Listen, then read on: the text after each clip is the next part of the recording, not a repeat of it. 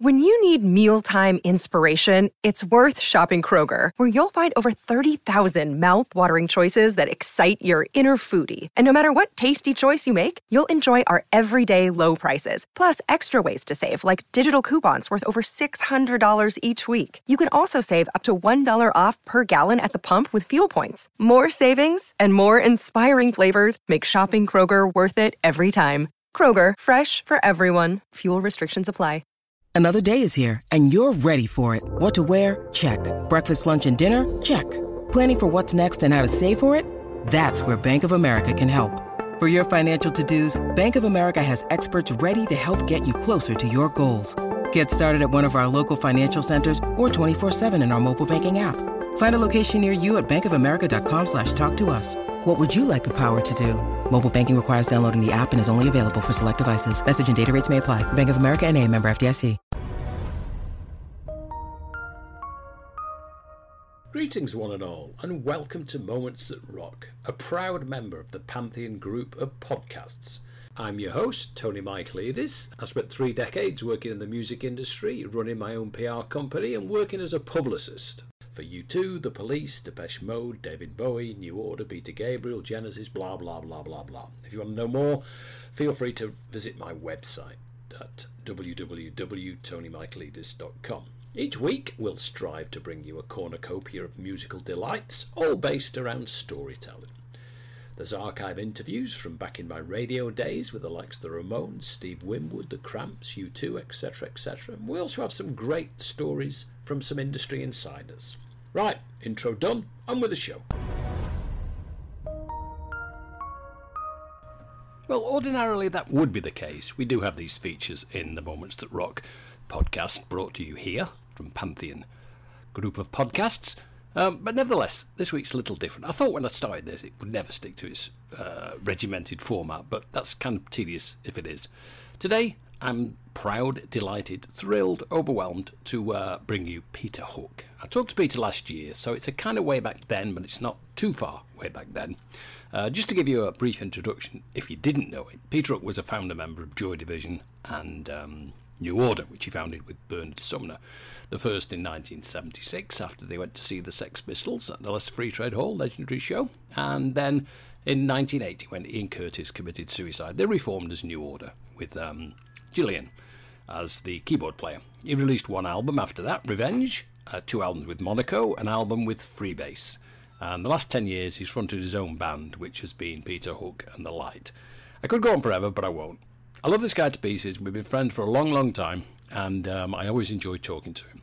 Uh, he's talking about the acrimonious split between uh, him and the rest of the band, which has been in court forever and ever and ever. And I thought instead of splitting it up into two parts, we'd run its course and run it as a whole. Moments that rock. So I'm thrilled to bring you Mr. Peter Hook.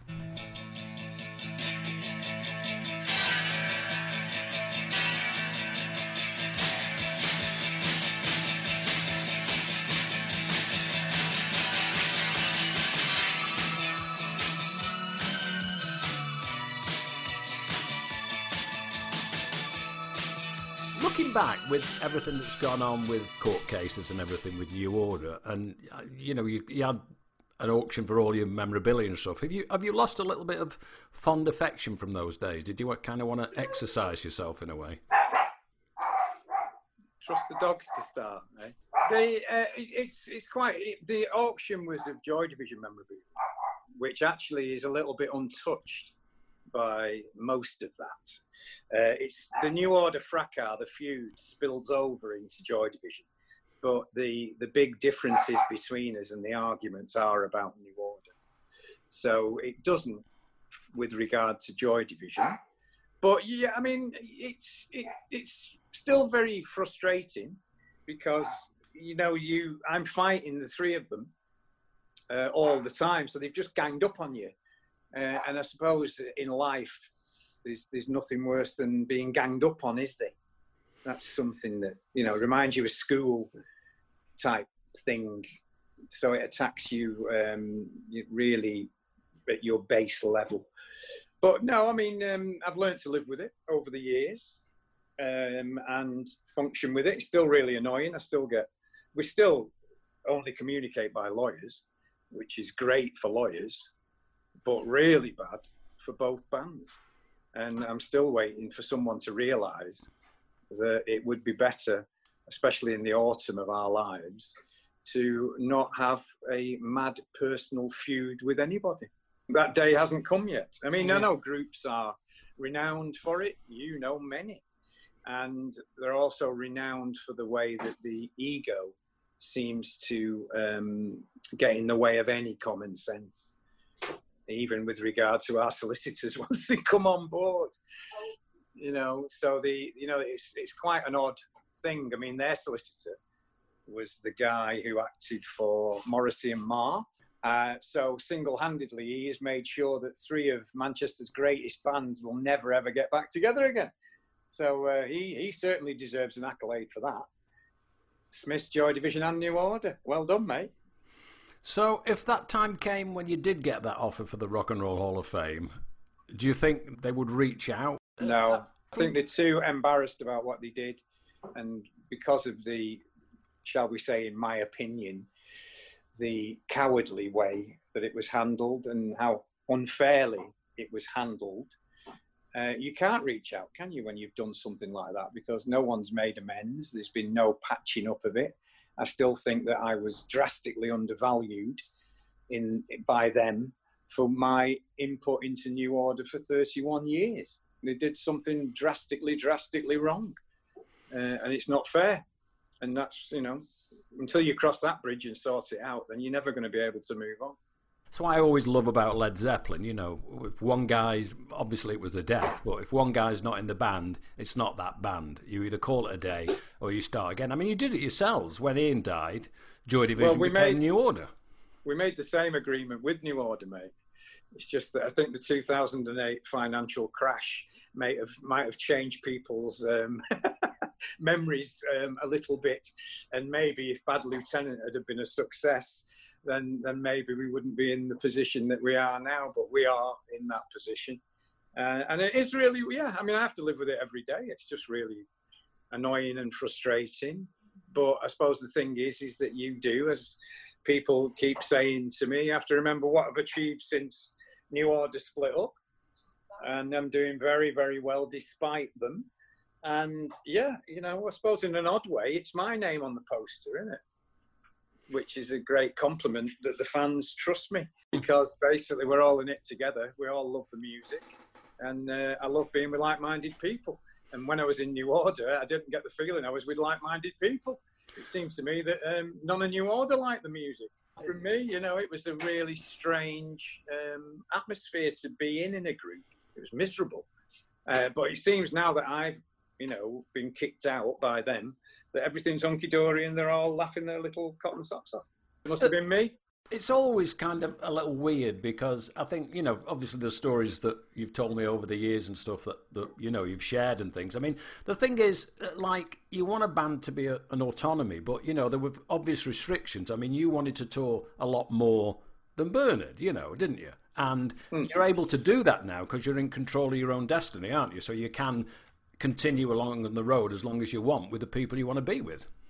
Yeah, I mean, it was. It seems odd to me looking back that we spent our thirties and forties hardly doing any gigs, and now that we've got to our sixties, we're we're doing more than ever. How how bizarre is that?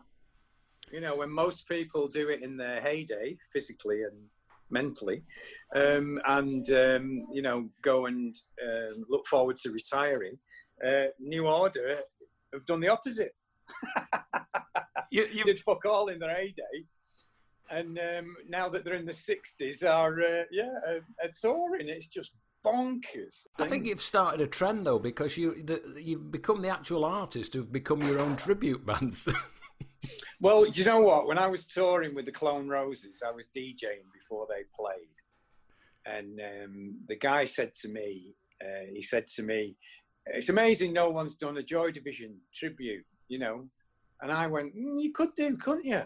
I thought you could do the Salford Joy Division, and I could be in it because I, I was at a loose end at that time, and he laughed and said, "Okay, okay." you cannot be in your own tribute band.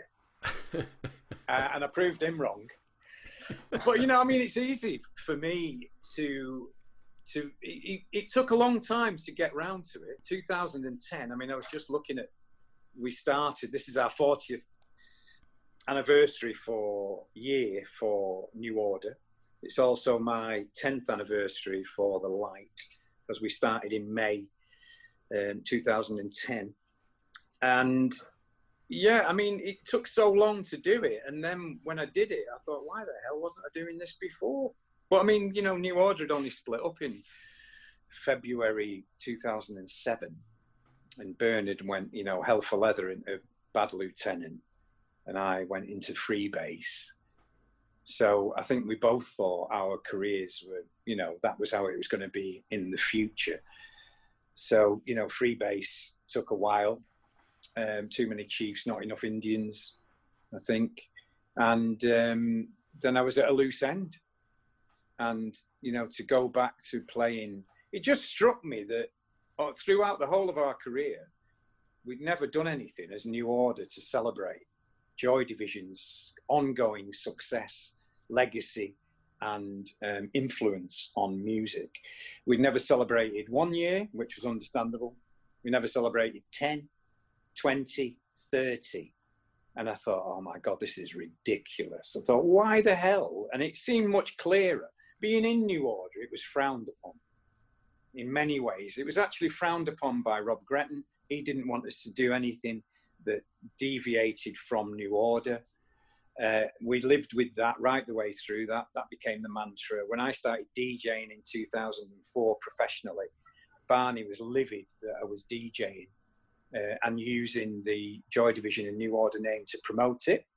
He felt that that was really wrong, which was funny because when he DJed, it was okay to use the Joy Division and New Order name. So it became really don't do as I do, do as I say which caused a lot of resentment. And the DJing was great, as you know. It's a great career being paid to play someone else's music. If you've got the balls to stand up and do it, it's wonderful. Uh, and I must admit, since I've been concentrating on playing, I really miss it. But it's not as good as playing your own music. And when I came to it, I thought 30 years of Ian Curtis's life, which is what I was looking at, and how influential and revered Joy Division were. And I thought, how can we not celebrate it? This is just ridiculous. So I decided to celebrate it. We sold 250 tickets at the factory. We, we, I thought, you know, I thought, wow, this is fantastic. 250 people want to see me play Joy Division. Um, since then, we've played to millions, I think, of people. And it's been wonderful because I always remember what Ian Curtis used to say to us don't worry. We'll be playing in Brazil. We'll be playing in Argentina. We'll be playing in Canada. We'll be playing in America. We're going to be massive. And we'd all be there going, yeah, yeah, yeah. And then we never got anywhere. So every time I go somewhere, I always think, well, there's one for Ian, you know? And when we got to Mongolia, I realized that his list was probably complete. So it's been great celebrating it with people like me who, who love the music. It's easy. It's great. It's fantastic. And that's, you know, the coronavirus, as you said, has taken all our careers and looks like it's going to take them for a significant amount of time.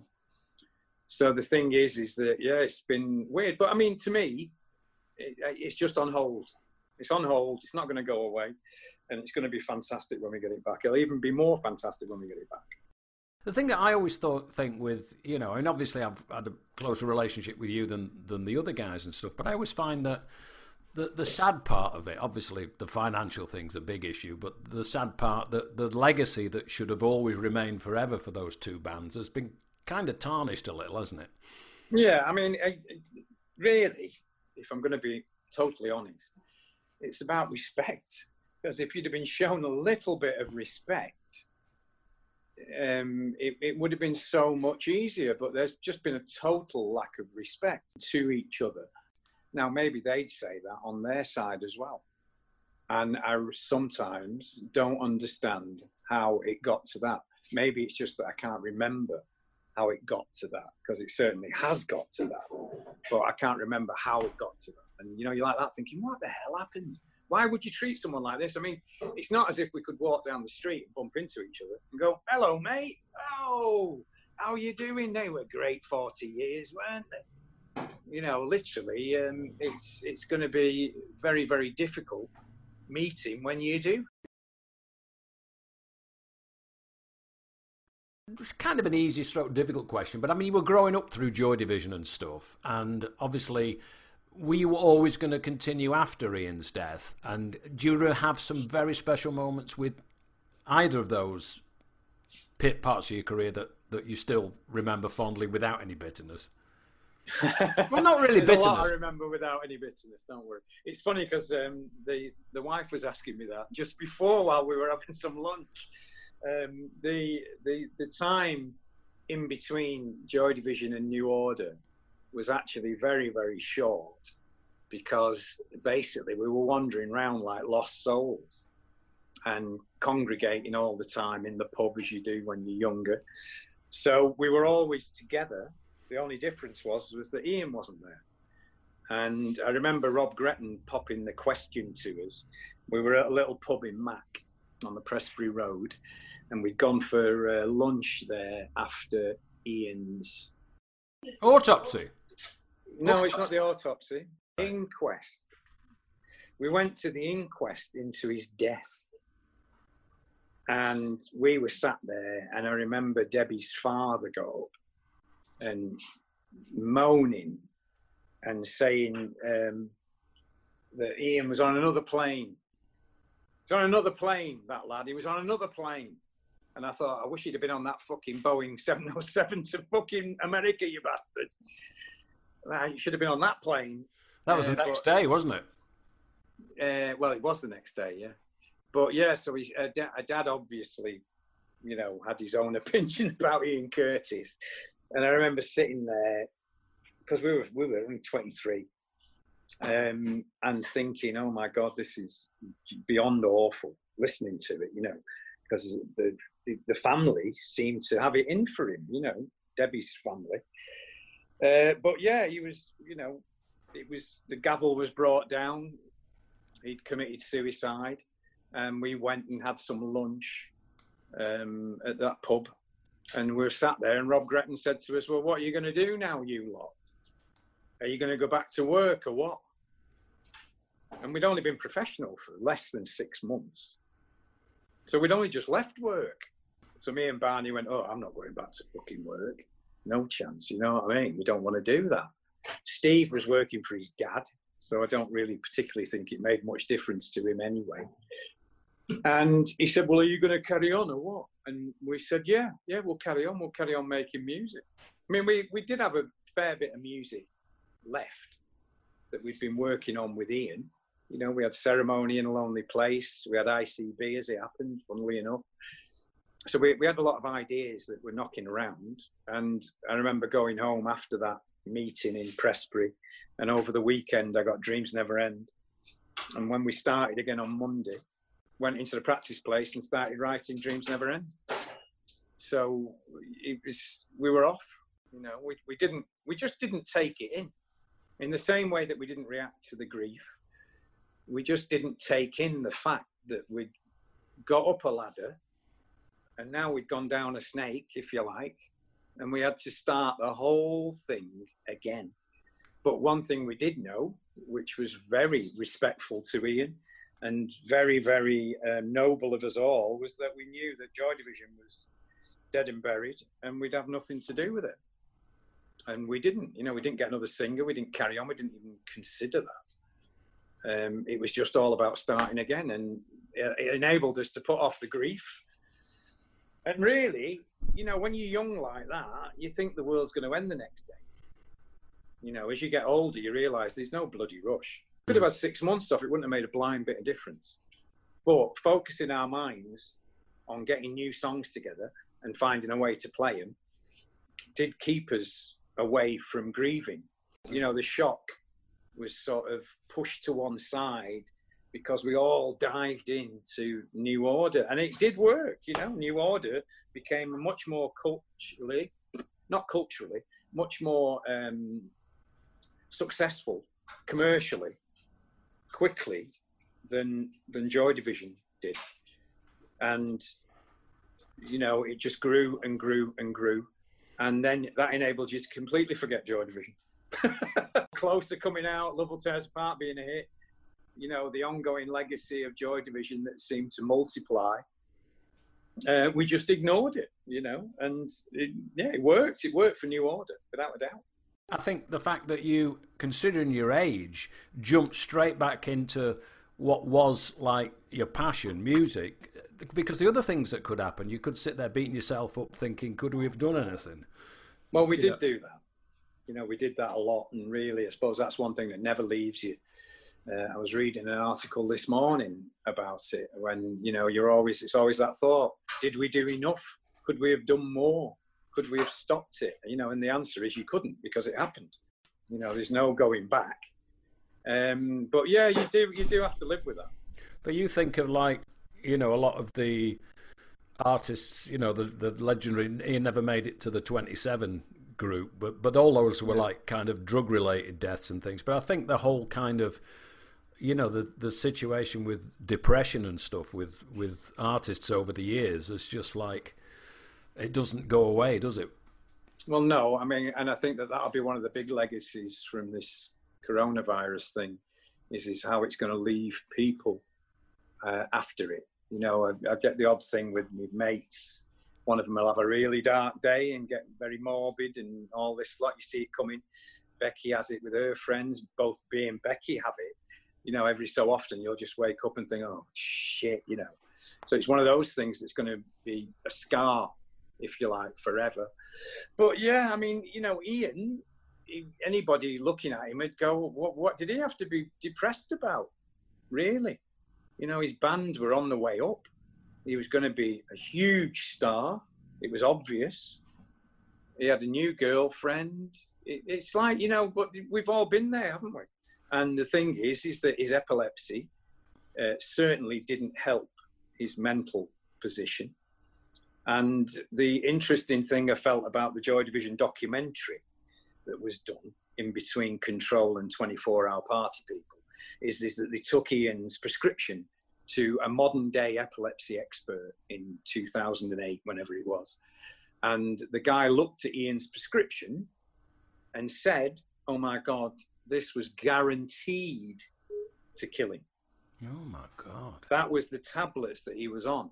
So the actual treatment for epilepsy was so barbaric at that point that it, you know, it was now 30 years later, you could turn around and go, oh my God, he had no chance. You know, uppers and downers, and oh my God, it was just unbelievable. But the weird thing was, it was that the one who played it down the most, uh, the one who fought it the most, his depression, was Ian. You know, he never admitted it.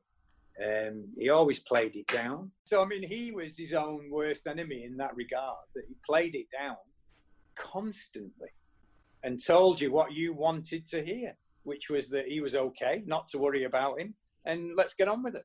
So it was like a bit of a, um, a bit of a vicious circle. The whole thing was like a vicious circle. You'd look at him and think, oh my God, we've got to do something drastic here. And then the first thing he'd say to you is, stop worrying Stop worrying about me. Come on, shh, don't worry. Let's get on with it. Brazil next. You know, it was like that. Do you think he was kind of the leader, for want of a better word? Was he the guy pushing Joy Division more than the other, others of you? More kind of. Yeah, yeah, definitely. He was the leader. Yeah, the one that always picked you up. You know, when you went over out of the trenches, any stumbling, it was always Ian that would fire you up and get you going and get you through it. What do you look back most else. most fondly after all this time then, Hooky, with with Ian? What do you look back on as like the special moments? Well, I, I've never worked with anybody like him. I've never worked with a more generous lead singer. He was he spent all his time trying to get you to sing and write vocal lines and do lyrics. Not just me, everybody, you know. Um, he, he was really, really generous in that regard and he was the perfect frontman. He was fantastic, and there's so few of them. Iggy Pop, you know, Jim Morrison. There's so few of those perfect frontmen that every time I played with him, the only thing I needed to do to get me through anything, any amount of skinheads bottling you or anything, was just look at him. And I just looked at him and realized he fucking meant every word that he said and every action in his body just screamed out music. It just screamed out, I love Joy Division. I never saw him pissed off at a gig once, even when he was really ill. He was never, he loved it, you know, and uh, to have that as a companion was absolutely wonderful. Really was wonderful. Where do you think things might have gone had he, oh. you know, still been alive? I mean, would have would have you have morphed into kind of a different type of? Because obviously, yeah, you ordered time wise. I mean, Blue Monday was kind of like the first house record, wasn't it? Well, yeah. I mean, Blue Monday was only was 1982, so it was only yeah. 18 months after Ian. You know, after Ian's sad demise. So the thing is, is that Ian would have been singing on it without a shadow of a doubt. Barney actually probably would have enjoyed it more, doing all the synths and all that crap, which is the bit he loved, and then having to do the vocals, which he told us was the bit he loathed. Um, so yeah, he probably would have loved Blue Monday more. And it, it, one of the greatest things in history, surely, and I can't believe no one's done it, would be to put an Ian Curtis vocal line on Blue Monday just to see what it sounded like. Yeah. It'd be wonderful, wouldn't it, to see where it could have gone with that bit of a dark edge. Which, yeah, it's interesting. So, no, I think musically we would not have changed. I think it would have been exactly the same as to whether it would have been easier or not, or whether Ian, you know, would have loved the group as much as he did when um, he would have been living with his epilepsy, or when you know he'd actually gone full tilt and gone with a because they hadn't really um, formed a true relationship together. Whether that would have been different or whatever, you know, you, it's something we'll never know, mate many things we'll never know. It's incredible the influence that you know the band had. I mean, I'm obviously from working with U2 right at the beginning, the connection there where they were such huge Joy Division fans, and the Martin Hannett connection and things. It's kind of like there are a lot of positive things that went other ways towards bands that kind of inspired them at a time. Yeah, yeah. I mean, I thought that um, Bono's message to um, Tony Wilson was was very sweet, and I did like his sixty letters. Although he, he, got, he got it wrong, he said he came to see us in Strawberry. Um, poor bugger got mixed up. He came to see us in Britannia Row in London, so he was only 250 miles out there on that one. But you know, the sentiment is is lovely, and it's yeah. I mean, you know, the thing is, is U2 do have to be admired I do love it whenever we go anywhere that we've never been before, playing as the light. And I always wonder who's going to be there to greet us. And it is wonderful that you get there, and there's a lot of bald old blokes like me and you, but there's also a lot of kids. And the way it's gone down the generations is amazing. And, you know, to have 17, 16 year old kids coming up to you and asking, what was Ian Curtis like? When I'm here at 64, you know, is a bit bizarre.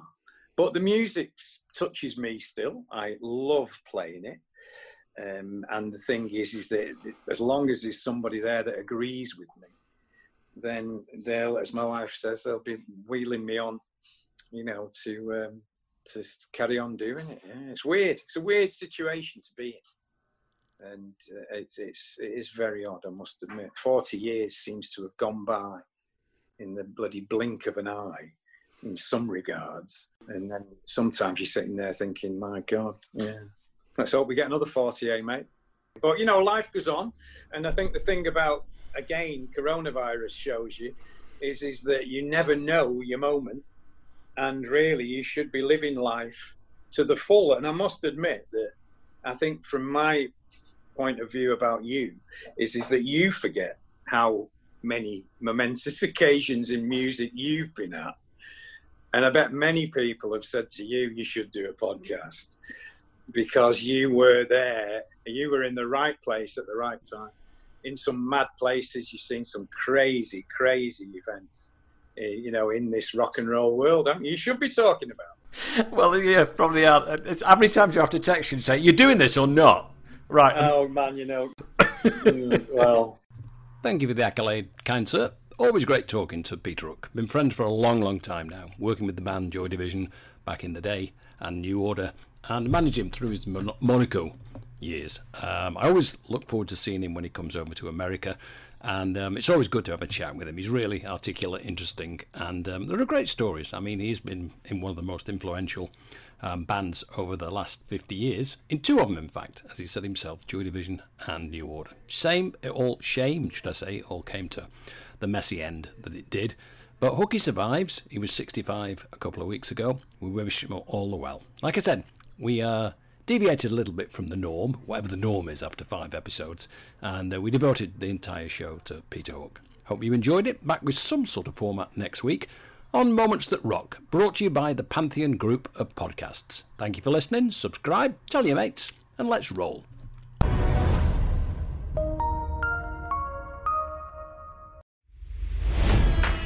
It's NFL draft season, and that means it's time to start thinking about fantasy football. FantasyPoints.com features industry leading experts and prognosticators using proprietary hand charted data to help you score more fantasy points. FantasyPoints.com is the place to go for whatever kind of fantasy football you play. Whether you play fantasy football, daily fantasy sports, or do a little bit of everything, Fantasy Points has the meticulously researched content to guide you to victory. And why wait for the fall? Fantasy Points also covers the new spring football league, the UFL. Join the guru, John Hansen, Scott Barrett, Joe Dolan, and other massive names in the fantasy football universe with an exclusive offer. Use code Pantheon for 15% off any fantasy points package, including the all in package, with access to every article, tool, and data nugget that Fantasy Points has to offer. That's fantasypoints.com and code Pantheon for 15% off at Fantasy Points. Fantasypoints.com. Code Pantheon. Score more fantasy points.